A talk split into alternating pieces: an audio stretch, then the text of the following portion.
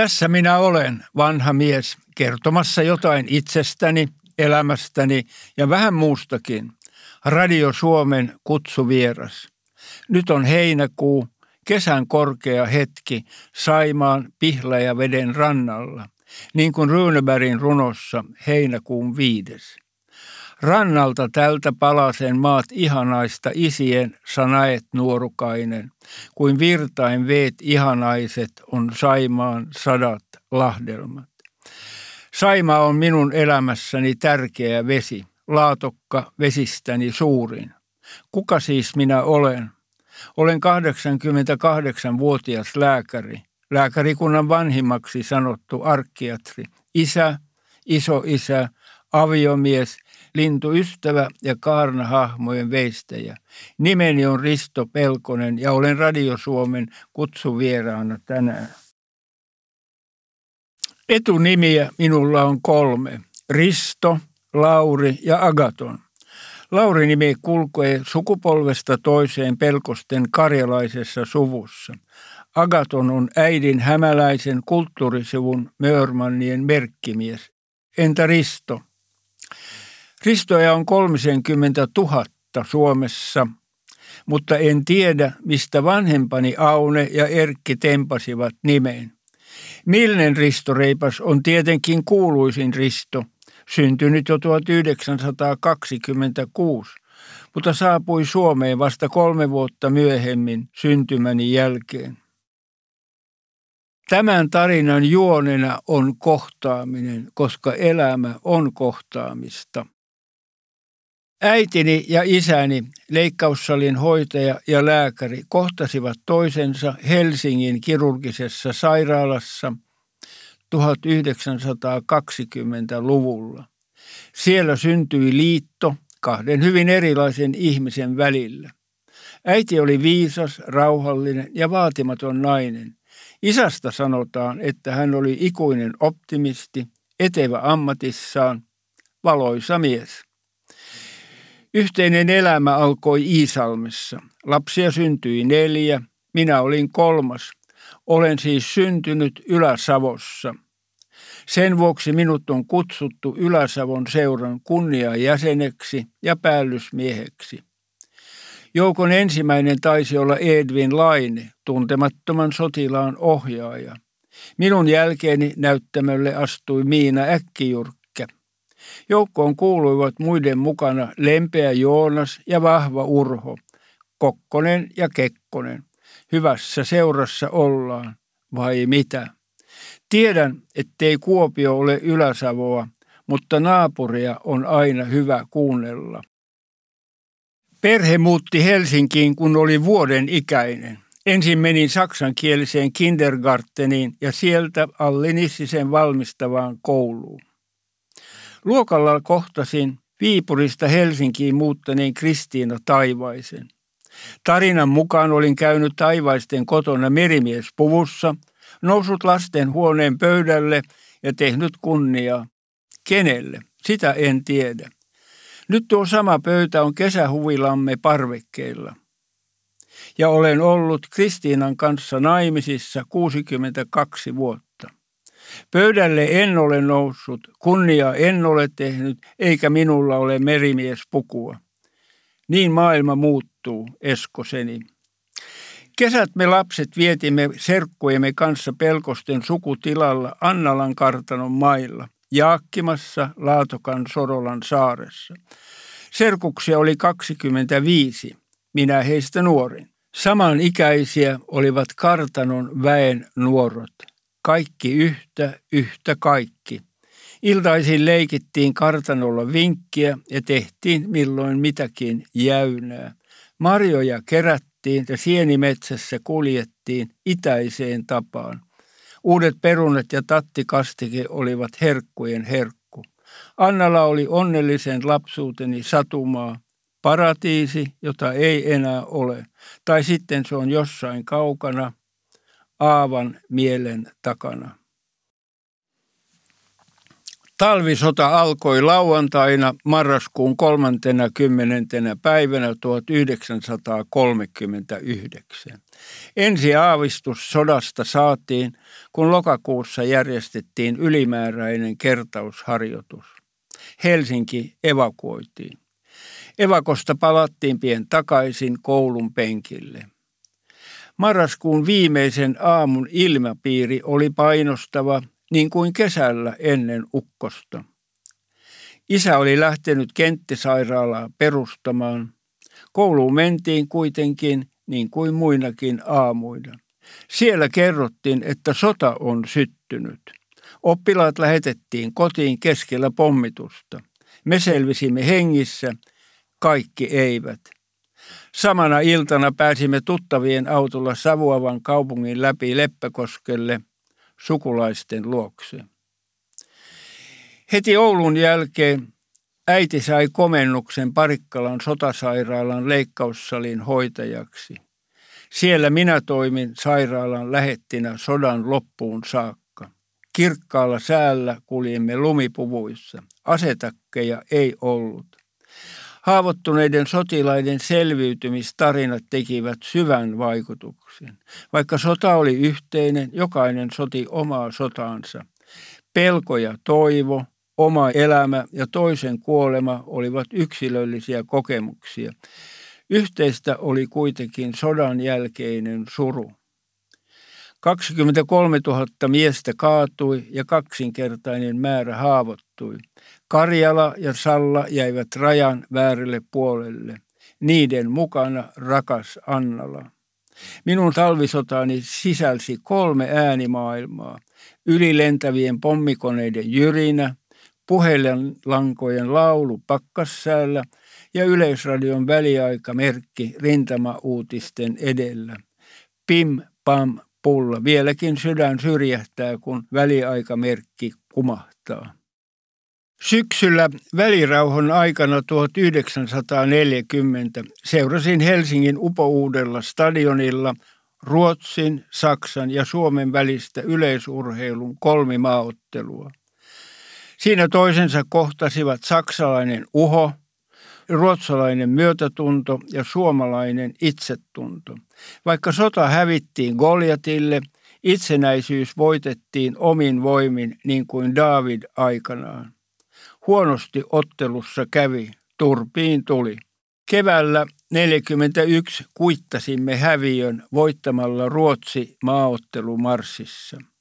Noin puolitoista miljoonaa suomalaista osallistui marssiin, ruotsalaisia ei miljoonaakaan. Itse kuuluin nuorimpaan ikäluokkaan ja marssin kymmenen kilometriä. Marssin pieni rintamerkki puserossa oli pienelle pojalle suuren suuri juttu. Jatkosota syttyi juhannuspäivänä 1941. Isä toimi kenttäsairaaloiden ylikirurgina. Me matkustimme täpötäydessä junassa äidin mukana Kauhajoelle – Sotasairaala toimi samassa koulurakennuksessa, missä eduskunta oli istunut talvisodan aikana, missä valtiopäivät oli avattu 1940 ja missä kymmenen vuotta sitten tapahtui järkyttävä koulusurma. Sunnuntai 20. päivä heinäkuuta 1941 oli taivaallisen kaunis päivä. Kun palasin lähetin tehtävistä, Sairaalaan heti neuvottiin menemään koulun suureen puutarhaan. Tiesin, että isästä oli kysymys. Tarkastusmatkallaan etulinjaan isä Erkki oli astunut miinaan ja kuoli heti. 47 vuoden ikäisenä. Siinä kaikki.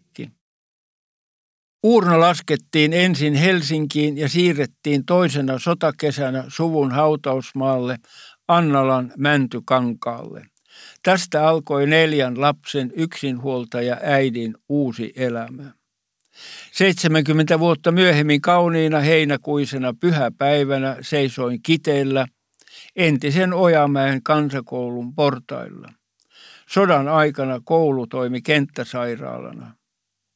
Sieltä isä lähti ja siellä seisoin isän viimeisten jalanjälkien päällä. Tunnelma oli epätodellinen. Sodan aikana talvet käytiin koulua. Kesät tehtiin Annalan kartanon töitä. Työaika oli kymmenen tuntia kuudesta kuuteen, keskellä kahden tunnin mittainen ruokatunti. Kun raavaat miehet olivat rintamalla, jonkun oli tehtävä työt. Ei puhuttu lapsityövoiman väärinkäytöstä. Opiskelurahat tienasin kesätöillä Parikkalan sahalla. Ura eteni komeasti pikkurepsikasta kunnon taaplariksi. Yhtenä kesänä naulasin sotakorvauslevyjä aamusta iltaan. Vasara on vieläkin tallella ja ranteeni ehjä. Sitä kuusta kuuleminen, jonka juurella asunto, siinä vanha viisaus. Olen Risto Pelkonen ja olen Radio Suomen kutsuvieraana tänään.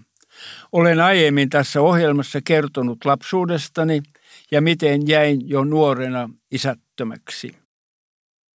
Kerran olen käynyt rajan taakse jääneessä Sorolan saaressa, sukutilan Annalan kartanon mailla ja nähnyt lapsuuteni rakkaat maisemat. Kaikki rakennukset on hävitetty ja saha poltettu. Polkujen paikat ovat jäljellä, niin kuin lapsuuden muistotkin. Minun kouluni oli Suomen vanhin yhteiskoulu SYK. Siellä toisensa kohtasivat humanistinen traditio ja luonnontiede, opillinen ja sydämen sivistys, opettajat ja oppilaat, tytöt ja pojat. Albert Einsteinin sanat tulivat todeksi. Koulutuksen tavoitteena on kasvattaa riippumattomasti ajattelevia ja toimivia yksilöitä, jotka näkevät yhteisön palvelemisessa elämän korkeimman saavutuksen. SYK on luonnontieteellinen kerho Amikina Tuure oli maan kuulu ja korvaamattoman arvokas lahja kaikille luonnon ystäville. Varmaan sieltä saaduilta opillisilla eväillä kirjoitin äidinkielen kokeessa laudatturin aiheena kasvi- ja eläinkunnan ero. Koulun rehtorina toimi tunnettu lintututkija, tohtori Jorma Soveri. Hänen johtamansa linturetket herättivät oppilaissa intohimon ornitologiaan.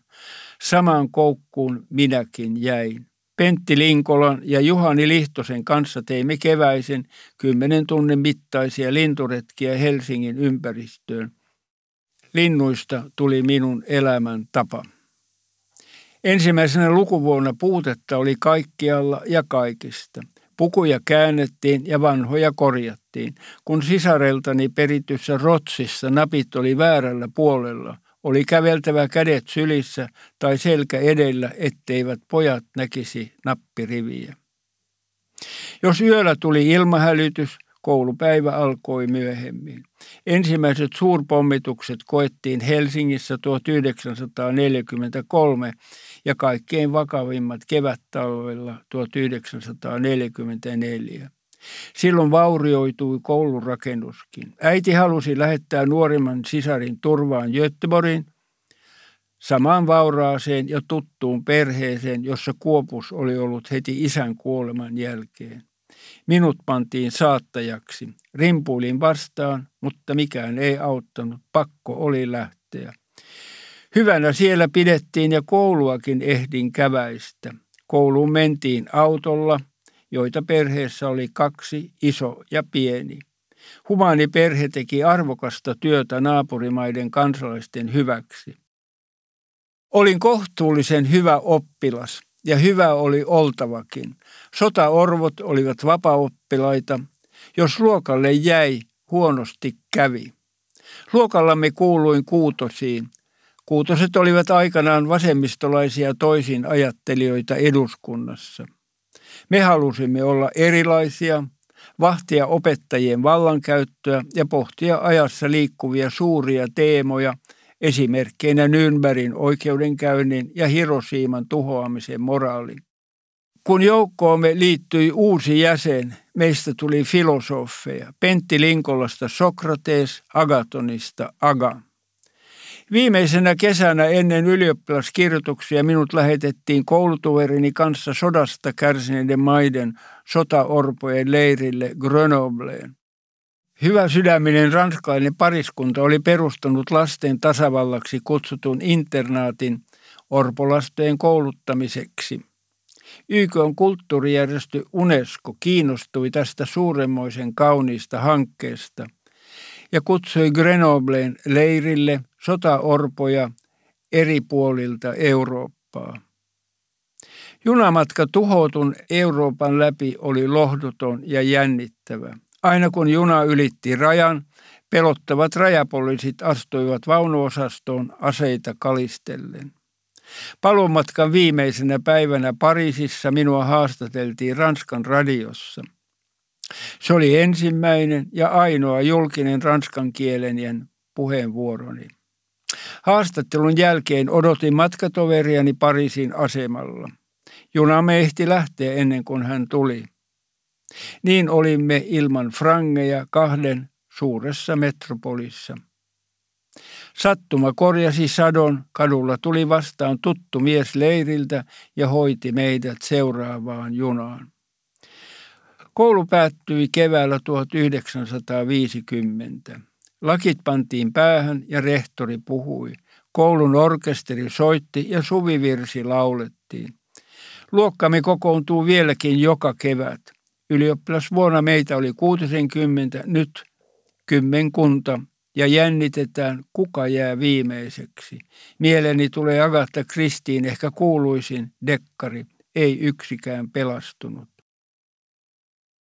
Kun suljin koulun oven, edessä oli avara maailma, täynnä mahdollisuuksia. Vaikka minut oli ladattu täyteen koulun oppia, olin epävarma omien voimieni suhteen. Vasta paljon myöhemmin oivalsin, että epävarmuus on varmuutta ja varmuus epävarmuutta.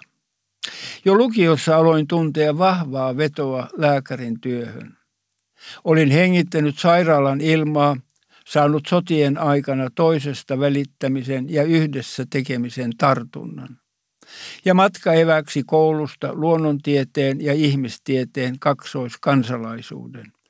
Näistä sytykkeistä syttyi elinikäisen oppimisen valo ja lääkäriksi kasvamisen suuri ilo.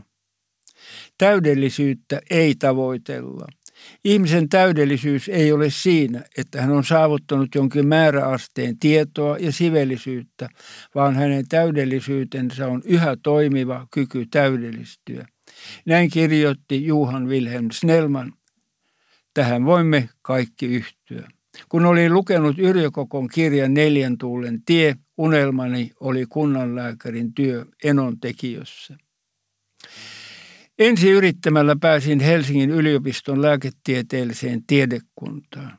Ensimmäiset kolme vuotta opiskeltiin kandidaattitutkintoa varten. Luettiin fysiikkaa ja kemiaa ja tutkittiin kalan, kissan ja ihmisen anatomiaa. Opetus ei siis alkanut ihmisestä sosiaalisena olentona osana ympäröivää ekokulttuuria.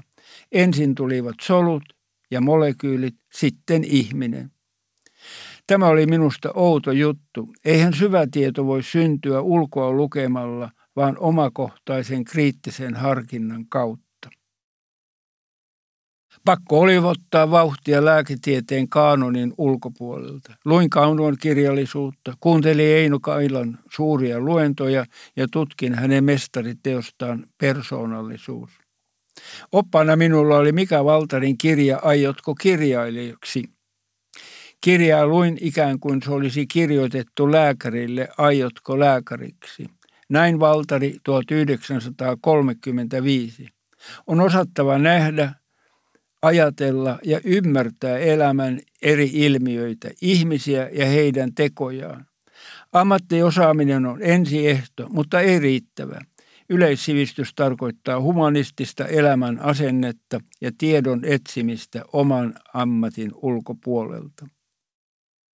Kun opiskeluni loppuvaiheessa toimin amanuenssina yliopiston sisätautien klinikalla Unionin kadulla, sain tieteen herätyksen. Klinikan älyllinen ja luova ilmapiiri vei mennessään. Sinne menivät haaveet kunnanlääkärin työstä Enontekiön Lapissa. Korkeatasoinen kliininen tutkimus, opetus ja käytännön hoitotyö yhdistyivät potilasta kunnioittavaksi sairaanhoidoksi. Siellä ymmärsin, että kaikki alkaa havainnoimisesta. Jokainen potilas opettaa jotain uutta ja jokainen oire kertoo jotakin ainutlaatuista ihmisestä itsestään, solujen sisämaailmasta ja ihmisen suhteesta ympäröivään maailmaan. Se oli kuin sähköisku. Erikoistuin sisätauteihin ja sen jälkeen endokrinologian oppiin aineenvaihdunnan sairauksista. Väittelin aika pian valmistumisen jälkeen ja otin vauhtia lontoolaisista yliopistosairaaloista. Uuden Meilahden sairaalan oven avaaminen oli monelle kulttuurishokki, niin myös minulle. Tyhjien seinien sisällä ei ollut sairaalan tuttuja tuoksuja eikä muitakaan merkkejä entisten yliopistosairaaloiden romantiikasta. Vain harva oli kiivennyt 15 kerrokseen ja ajanut hissillä yhtä pitkää matkaa. Tekniikan ja toiminnan tehokkuuden vaatimukset näkyivät kaikkialla sairaalan suunnittelussa. Röntgenosastojen ja laboratorioiden tilat monikertaistuvat, mutta osastoilta unohtuvat potilaiden tutkimushuoneet. Siksi kirjoitin vähän myöhemmin esseen, pitääkö potilas vielä tutkia – nyt robottien ja tekoälyn aikana kysymys on entistäkin ajankohtaisempi. Sairaanhoitajilla oli hilkat päässä ja esiliinat edessä. Mieslääkäreillä oli solmiot kaulassa, prässihousut ja kiiloitetut kengät. Naislääkäreillä hameet. Ei ollut farkkuja eikä lenkkitossuja, eikä sinuteltu, ei lääkäri hoitaja eikä hoitaja lääkäriä. Saati sitten, että lääkäri olisi sinutellut aikuista potilastaan. Naiset ja miehet hoidettiin eri osastoilla. Hoidon ammattilaisten luova yhteistyö oli työn ilon ehtymätön lähde. Lääkärin, tutkijan ja opettajan työni oli suuremmoisen hienon aikaa. Tieteen ja tiedon tasolla väiteltiin säännöllisesti ja sivistyneesti ja potilaiden ongelmia pohdittiin yksissä tuumin. Enää ei riittänyt se, mitä kirjoissa sanotaan, oli otettava itse selvää. Tutkittava ja luotava uutta tietoa. Nuorten kriittisten intomielien opettaminen oli hauskaa ja palketsevaa, mutta ei aivan helppoa. Itse opin varmaan enemmän kuin oppilaani. Niin tai näin, Kandidaatit valitsivat minut vuoden luonnoitsijaksi. Palkintona oli suuri tuohitorvi. Torvi mikä torvi. Uutta tietoa karttui nopeasti ja tutkimus- ja hoitomenetelmät kehittyvät ennen näkemättömällä vauhdilla. Mikä ennen oli ollut mahdotonta, alkoi olla mahdollista. Mutta se, mikä on mahdollista, ei ole aina tarpeellista. Iän myötä tarttuneet hallinto- ja johtajatehtävät olivat siedettäviä. Alaisena olin hankala ja vaativa, esimiehenä aika hyvä, niin luulisin. Kun aikana olin suurella riemulla avannut Meilahden sairaalan oven, hyvillä mielin suljin sen. Työ oli tehty, mutta mitä jätin perinnöksi, sitä en tiedä. Vapaalla jalalla en saanut olla kauan. Pian eläkkeelle siirtymisen jälkeen presidentti Matti Ahtisaari myönsi minulle arkiatrin arvonimen. Se on suurin huomionosoitus, mitä lääkäri voi saada. Olin tietenkin syvästi kiitollinen, mutta hyvin hämmentynyt ja pelästynyt, miten selviän julkisuudesta. Siihen en ollut sairaalalääkärinä tottunut. Tässä nyt kuitenkin olen, hengissä, vanha äijä. Suurta iloa tuottaa se, että tapaan kaikki vastavalmistuneet nuoret lääkärit valatilaisuudessa. Seremoniaan kuuluu, että arkkiatsi puhuu nuorille ja kättelee kaikki. Nyt olen kätellyt noin 20 000 nuorta lääkäriä. Olen Risto Pelkonen ja olen ollut Radio Suomen kutsuvieraana tänään kertomassa välähdyksiä elämästäni ja vähän muutakin. Entä tästä eteenpäin? Olkoon jokainen aamu uuden elämän alku.